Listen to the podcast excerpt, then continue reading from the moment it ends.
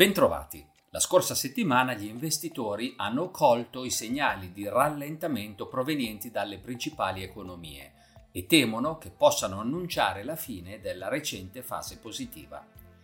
Negli Stati Uniti l'indice ISM non manifatturiero di maggio indica che l'attività nei settori dei servizi, pur rimanendo in espansione, sta perdendo vigore. Lo stesso vale per l'andamento degli ordini. La stretta monetaria inizia dunque a colpire anche questa parte dell'economia, che finora aveva dimostrato una sorprendente resistenza. Analizzando più in dettaglio le componenti di questo indice, si nota inoltre una decelerazione nell'occupazione e nei prezzi. Ciò sembra indicare che le pressioni inflazionistiche stanno iniziando ad allentarsi anche nei settori dei servizi, dove finora erano state molto resistenti. Per quanto riguarda le aziende manifatturiere, gli ordini sono cresciuti nel mese di aprile, ma il dato non è favorevole come appare, perché il miglioramento è in gran parte dovuto a un unico settore, quello della difesa.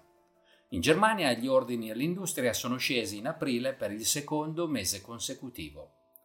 Anche i dati provenienti dalla Cina sembrano confermare un deterioramento della domanda a livello globale.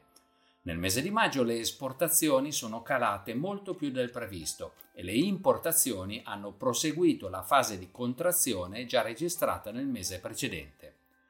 I prezzi alla produzione sono scesi al ritmo più rapido degli ultimi sette anni. Di segno opposto l'indice Caixin PMI di maggio, che ha evidenziato un'accelerazione dell'attività nei settori dei servizi. Il dato è però stato accolto con scetticismo perché lo stesso indice calcolato dal governo cinese aveva recentemente mostrato una decelerazione dell'attività nei medesimi settori. Sia la Banca Centrale Australiana che quella canadese hanno aumentato i tassi di riferimento, confermando che la lotta all'inflazione non può dirsi conclusa e generando un certo nervosismo sui mercati obbligazionari in vista della riunione della Fed di questa settimana.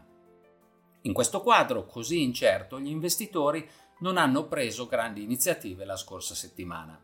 L'indice Standard Poor's 500 ha chiuso a più 0,4%, il Nasdaq a più 0,1%, l'Eurostock 50 a meno 0,8%, il Nikkei a più 2,4% e l'indice MSI dei paesi emergenti a più 1,8%.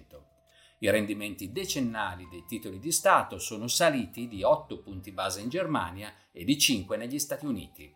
Il dollaro si è deprezzato dello 0,4% contro euro. Il prezzo dell'oro è salito dello 0,7% e quello del petrolio Brent è sceso dell'1,8%, nonostante il nuovo taglio alla produzione deciso dall'Arabia Saudita. Ricordiamo infine che questa settimana è densa di appuntamenti importanti.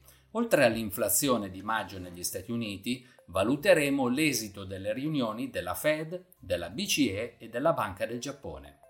Negli Stati Uniti e in Cina vedremo le vendite al dettaglio. In Giappone monitoreremo le esportazioni e le importazioni. La stretta monetaria sta sortendo il proprio effetto sulla crescita economica globale.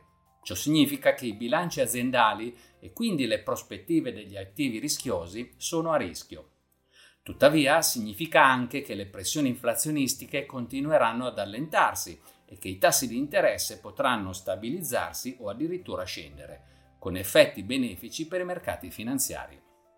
La lunga fase positiva iniziata lo scorso ottobre è probabilmente entrata nella sua fase matura ma prima di concludersi potrebbe ancora riservarci qualche soddisfazione. Se così fosse, non ci dispiacerebbe affatto. Alla prossima!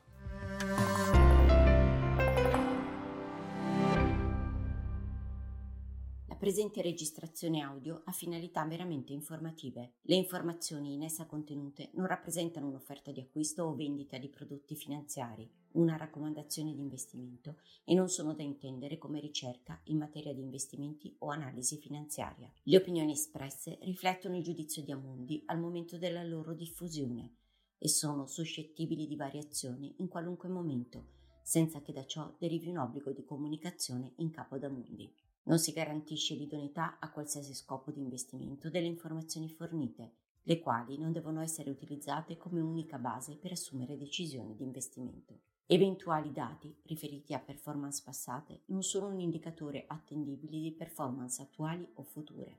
Investire comporta un sostanziale grado di rischio. L'investitore, prima di qualunque investimento, è tenuto a prendere attenta visione della documentazione relativa allo strumento finanziario oggetto dell'operazione, la cui sussistenza è disposta dalla normativa vigente. Le informazioni contenute nella presente registrazione audio non sono dirette alle US Person, così come definite nel US Regulation Act della Securities and Exchange Commission.